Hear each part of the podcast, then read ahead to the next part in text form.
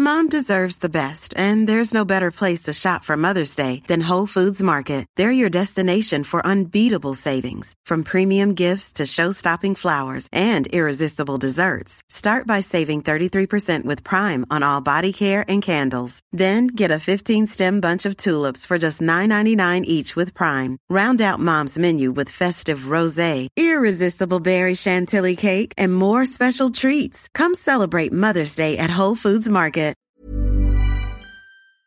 Today, we want to welcome Alyssa Ramos to the Unimpressed podcast. And I'm unimpressed that Alyssa has not been to Charleston, South Carolina yet. So, how are we doing today? I'm doing well. Thank you for having me. I'm glad we could make this work in between uh, trips.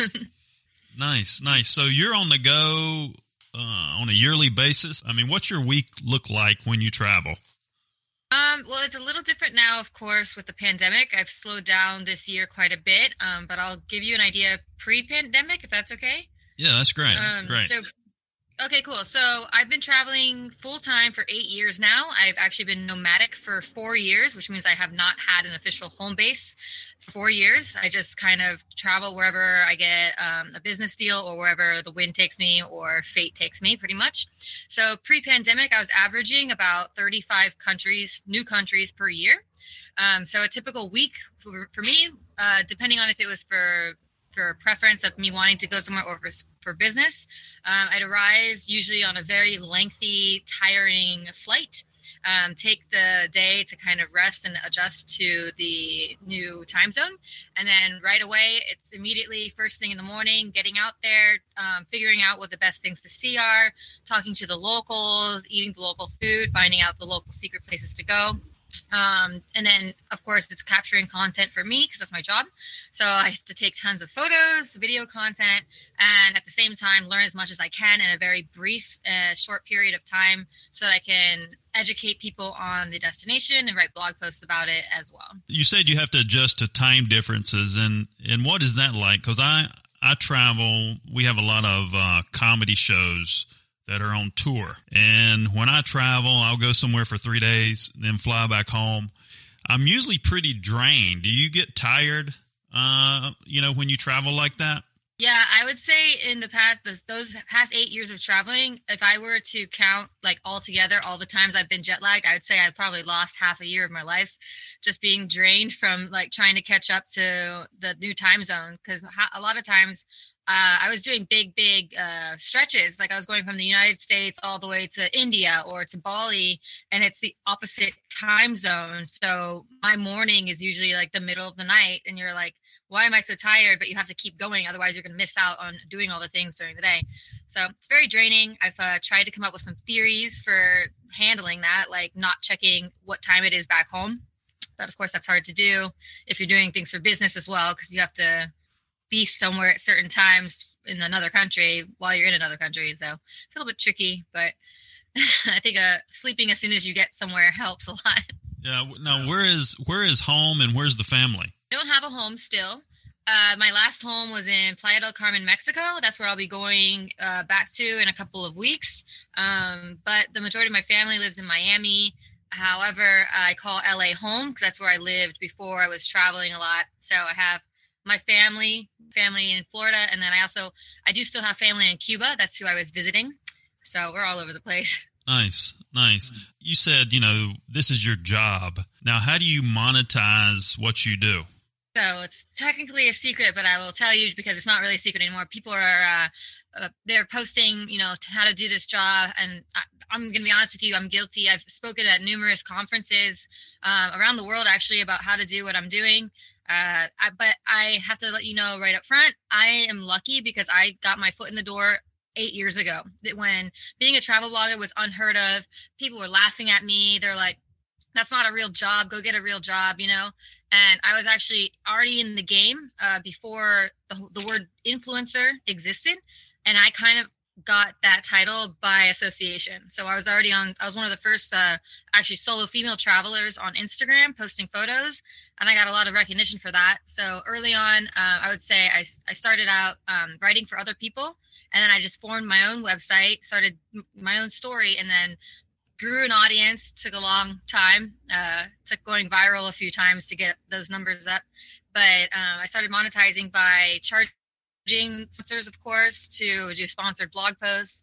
Now I have a separate entity with Instagram where I charge for Instagram posts, for sponsored posts. And now I'm actually at the level where um, my Instagram followers uh, come traveling with me and uh, I, I do group trips. So that's a whole different line of revenue right there. And then in quarantine this year, I actually started a shop. So, like travel jewelry, I started a swimwear line. Um, so that's another revenue stream. There was this one girl who used to travel around the country and she would have uh, a certain budget, right? And she would show how she could go somewhere for a week and try to live on, say, $300 a week or something, you know, and eat the foods and things like that.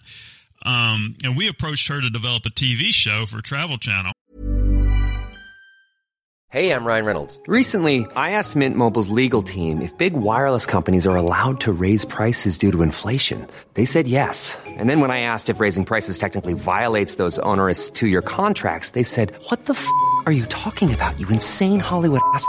So to recap, we're cutting the price of Mint Unlimited from $30 a month to just $15 a month. Give it a try at mintmobile.com slash switch. $45 up front for three months plus taxes and fees. Promoting for new customers for limited time. Unlimited more than 40 gigabytes per month. Slows. Full terms at mintmobile.com.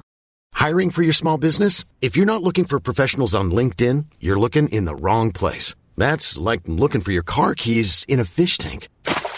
LinkedIn helps you hire professionals you can't find anywhere else, even those who aren't actively searching for a new job but might be open to the perfect role. In a given month, over 70% of LinkedIn users don't even visit other leading job sites. So start looking in the right place. With LinkedIn, you can hire professionals like a professional. Post your free job on linkedin.com slash people today. And has anybody ever approached you uh, to do like a travel show?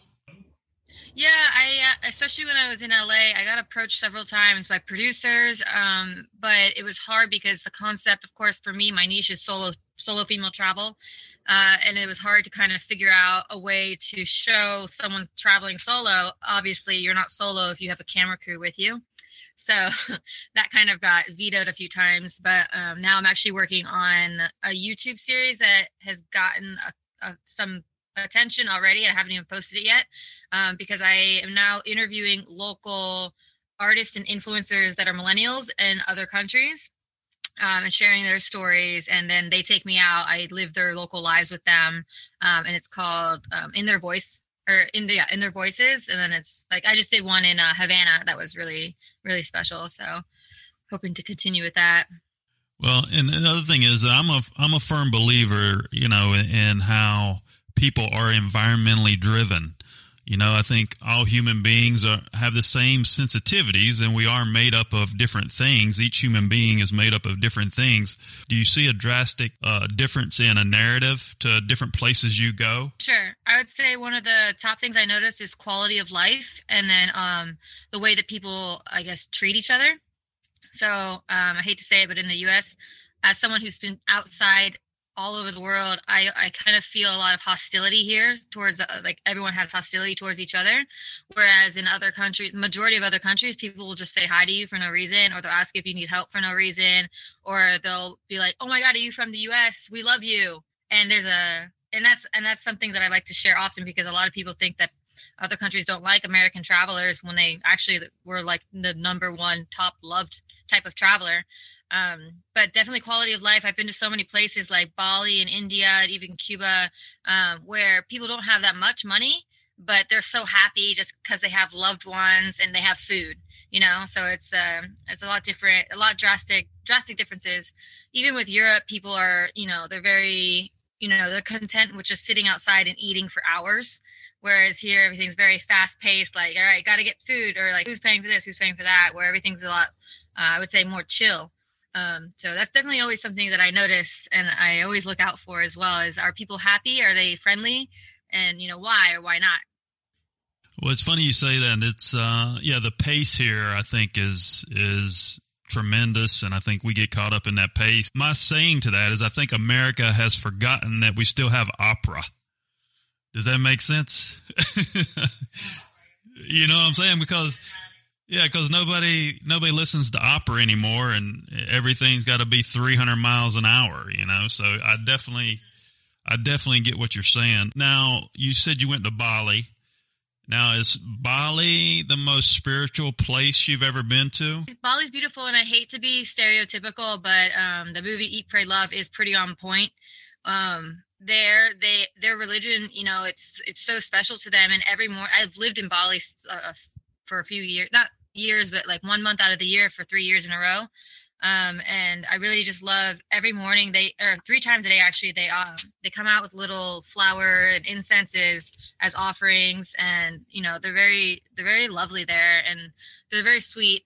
Um, I will say though India was very I felt very spiritual there as well with their meditation and their yoga and things like that. Um, it's all very beautiful uh, and it's hard to find. I feel like the real like spiritual you know places that are truly like into it. You can like feel the energy.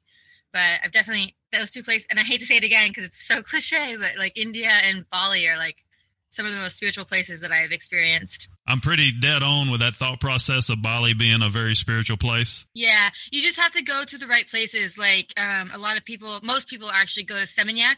Seminyak's kind of like the party area, I guess you would say. Most tourists go to. Um, but then there's this other area called Ubud, which is now getting more and more popular because now all the spiritualists, yogis, and meditation people go there. They have a huge yoga school there.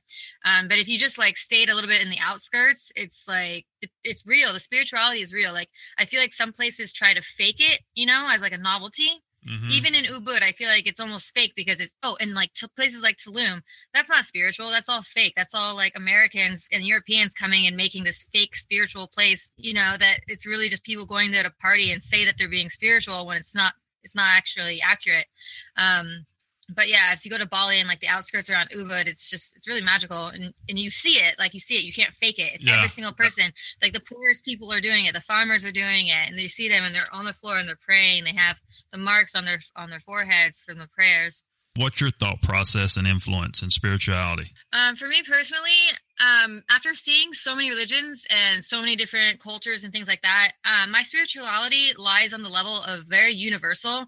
I consider myself a global citizen, of course, um, and I'm very, I'm not per se religious myself, um, but I am accepting to all religions, of course, all cultures, all spirituality, um, because I like to take in pieces and I like to hear the story of each person's understanding and what they believe in. And then that kind of has adapted to me having this random universal spirituality thought process where like every night instead of praying to a god when I go to bed, I'm like, okay, uh, thank you, universe. Thank you, Shiva. Thank you, Buddha. Thank you, spirits. Thank you, ancestors. You know, and I pray to like a plethora of people that I think are like watching over me and guiding me. Because to be honest with you, the life that I live is is really random and it's really special, and not that many people can understand it, and definitely cannot do it. It's, it's a lot. It's a lot. It's like living. Uh, it's like living ten lives at once um, and it's really crazy, but I really do think that I was meant to do it. And I think that the universe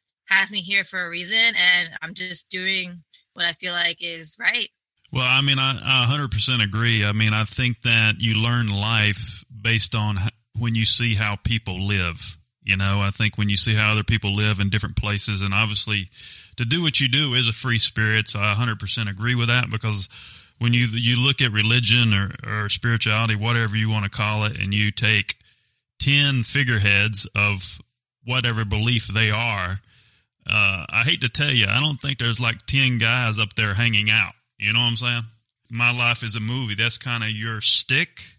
Uh, overall stick? It's a travel movie. Uh, it did start out as my life's a movie because I started writing about Hollywood and then I very quickly realized that I hated writing about Hollywood and how, and I was just like, everyone here is so pretentious. And no offense to anyone in Hollywood, but like it was the same thing over and over again. And it was like, what parties are you going to and what red carpets are you invited to and who are you wearing and for me i grew up poor with a single mom i didn't have any like designer clothes and so materialistic things for me aren't ever a big thing and then one day it just like dawned on me i was like i need to do more than just do hollywood so I left. I traveled solo for the first time. I went around the world and I came back and I wrote about it. I actually wrote about how I was uh, upset about how I was treated as a woman traveling alone. I got uh, a lot of bad names called to me. Uh-huh. So I voiced it, I published it on Huffington Post, and it went viral.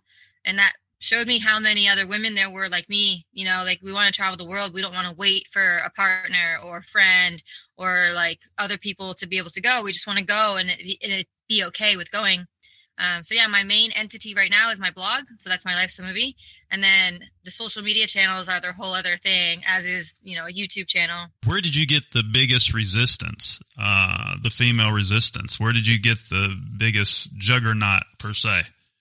Like situation. When I was first starting, um, like I was saying, people they told me that you know travel blogging is not a real thing. If I if people ask me what I did, I said I'm a travel blogger. I'm trying to be a travel blogger. They're like you're never going to make money. That's not a real thing. Um, and then that was one thing, but I was like, whatever. I know what I'm doing. But the second thing that was hard was um, how many people were negatively talking to me about being about traveling alone. So they were like, what's wrong with you? You know, like when are you going to get married? Like I, went, I was in a sorority in college. Everyone's married with a baby right now, except for me. And I'm fine with that because I'm like, well, I got 107 countries under my belt. You know, I get to live wherever I want. Um, but I did get like a lot of hate. Um, you know, people accusing me of having like a secret sugar daddy paying for my trips when I was really like working my butt off just to get enough money to buy a plane ticket. Um, so that was rough, but I just kept talking about it. And the more I talked about it, the more people related.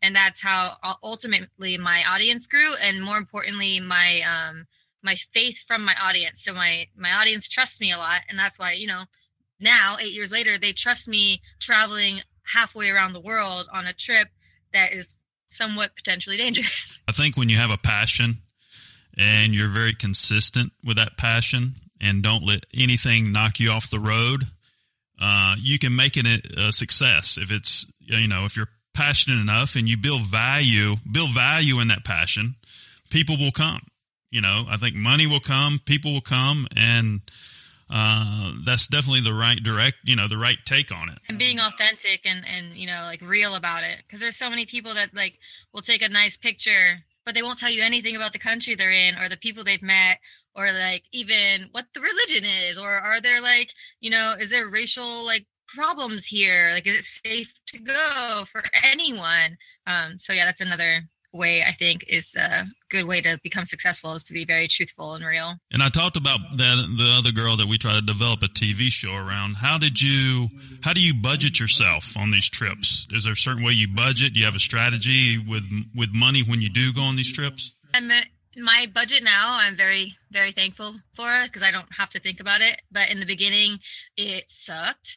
Um actually uh it, my first big trip where i had to I had to decide between having an apartment and traveling in order to pursue my pursue my dream.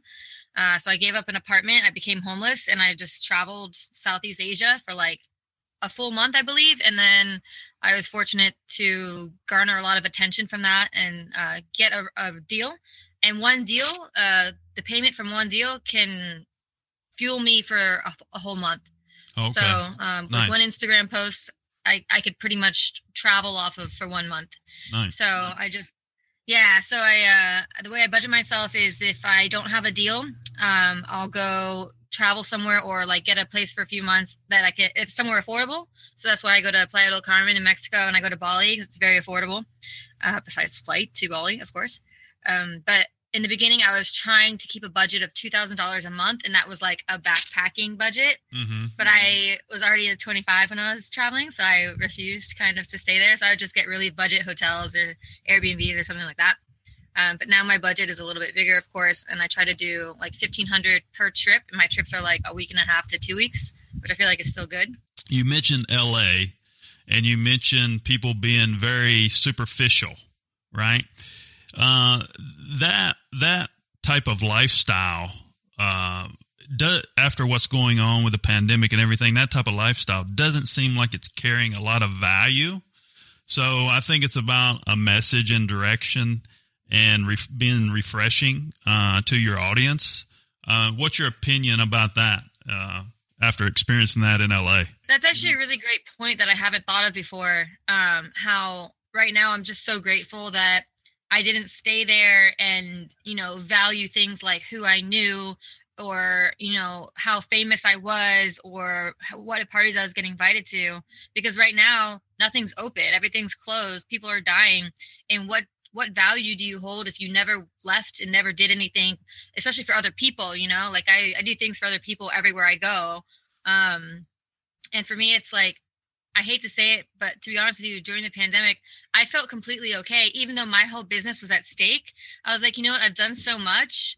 I've gotten through so many things. I have so much experience with not having money or resources. So I'm fine. Like, even if I ran out of money, like I just did in Cuba, I'm getting stuck there with no food.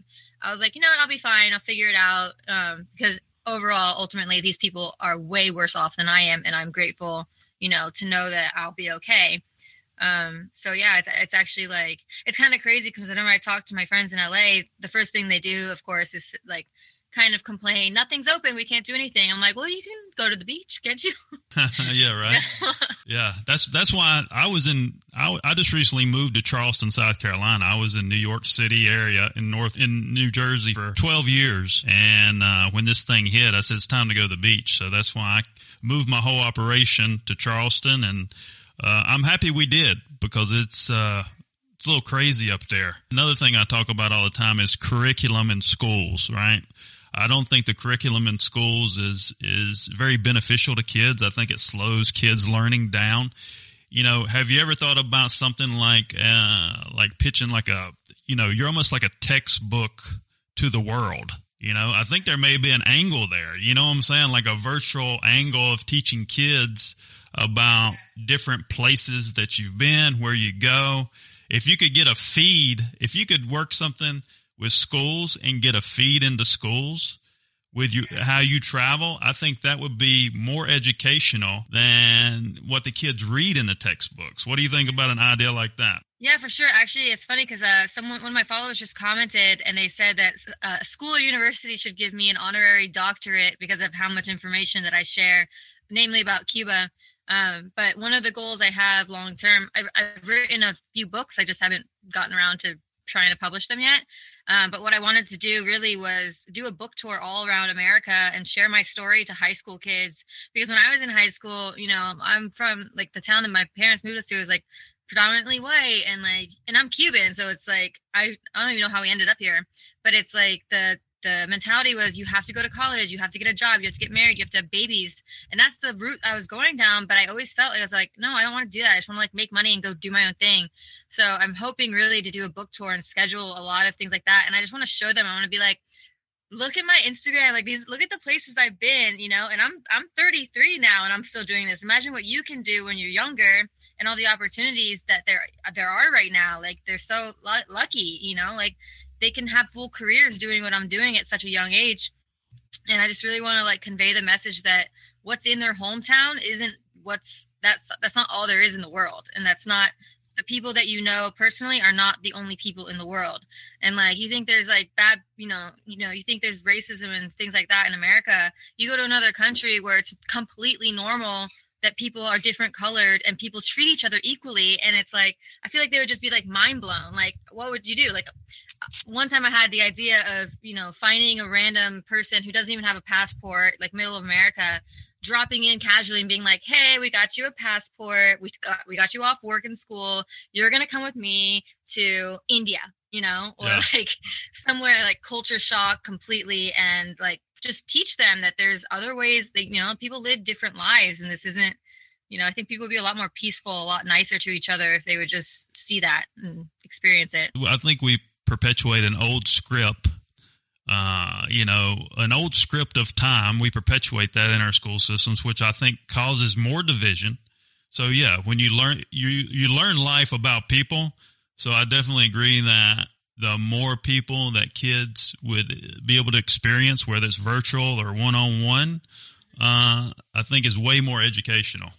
100%. Oh my god, yeah. I don't remember learning anything about history, about the world, or geography in any of my schooling. And I'm like, when I first started traveling, I was like, how do I not know any of this? It was like embarrassing almost. I'm like, why was I never taught any of this? Yeah. And it's just yeah. like, oh my God.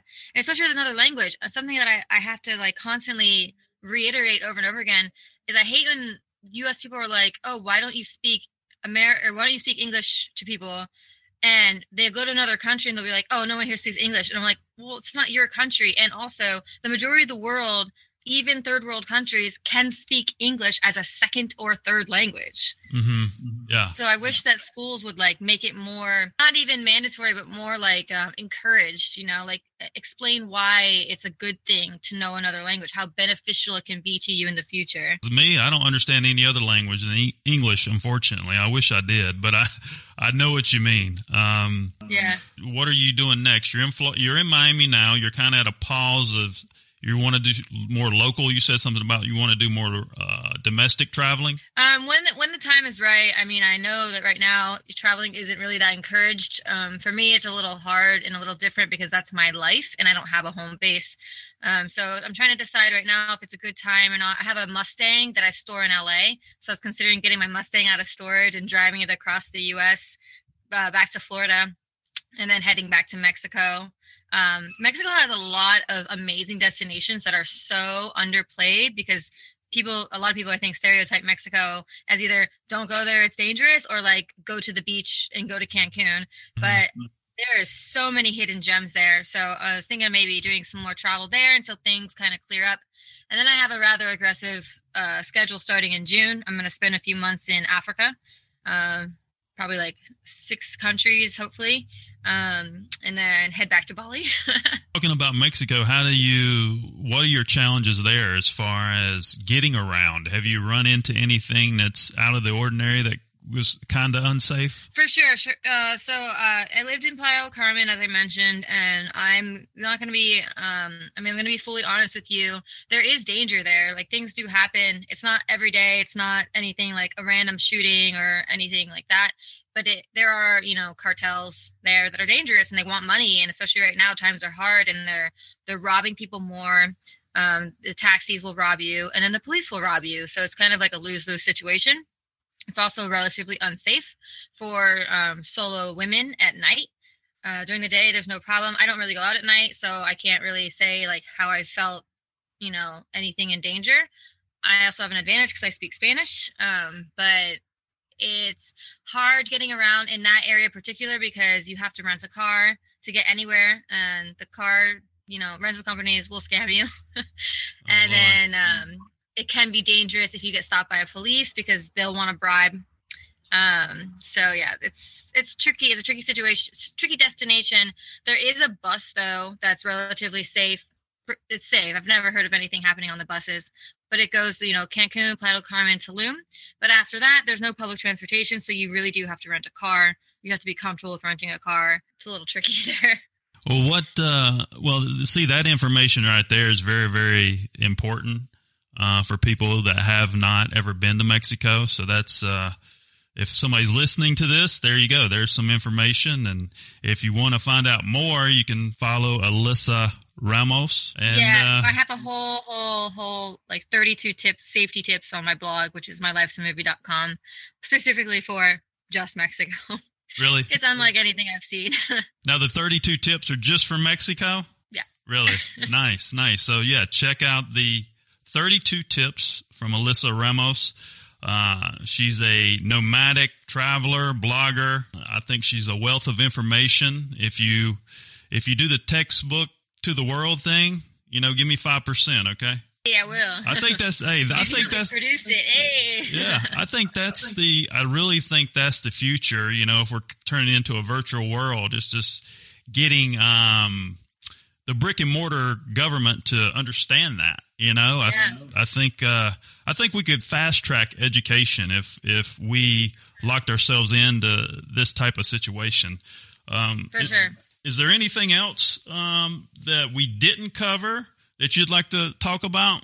I mean, for me, some other things that I kind of like to casually promote is um, I know that the boom of the influencer kind of made mass travel in certain places a thing, um, but I like to encourage people to seek out lesser known places so that you're not bombarding the atmosphere with all this tourism that they can't handle and sharing the wealth amongst other people. Um, I also like to encourage people to talk to locals, support them as much as you can. Um, try to be eco-friendly as much as you can as a sustainable traveler. We will very much appreciate to continue to have a world to travel in. What is the best food you've had in what country? Oh my god, that is such a hard question. Uh, okay, let me think. Let me think. Okay, I don't know. It's hard to say because I love sushi, and Japan obviously is the mecca of sushi. Um, but tastiest, and I'm also I have to mention I'm a pescatarian, so um, tastiest is probably India. They their spices there are just amazing. Those are probably my two favorite. Again, I'm biased though because I'm pescatarian. Cool. Yeah, I have to say those are my two favorites. Fish, fish, and vegetables. Yeah, yeah. I'm trying to I'm trying to cut out fish though. trying to help contribute more to stopping global warming, but it's hard. superfoods. Go superfood route. I take superfoods every day. Oh yeah? Yeah, every day. Good for you. Nutrient dense superfoods. It's uh Yeah. a, a buddy of mine. back on that. Yeah, a buddy of mine owns Purium Health Products, and I didn't. I've known him for 25 years or 20 years, and the first 10 years I thought he was full of shit until he changed until he changed my life. So, uh, Oh wow. yeah, I'll have so to look into that. yeah, it's all good. Yes, Purium Health Products, Dave Sandoval. Uh, check him out. Nice. If, yeah, if you want to find out how to get the most out of nutrition, he's the guy, and his his his foundation of of foods is so far ahead. Uh, he's still he's still probably 10, 20 years ahead of the curve, but that's you know when you watch the Jetsons, he's going to be the multi gazillionaire that makes all the food. If he's not dead by then, you know, another 10, 20 years. So, Yeah, yeah. so cool. Alyssa, I, I love what you do. I appreciate you coming on. Travel safe, be good. Uh, and uh, this has been your Unimpressed podcast. I'm John Edmonds Cosma, the CEO of Bank Productions. Thank you, Alyssa. Appreciate it. Thanks for having me. Yes, thank you.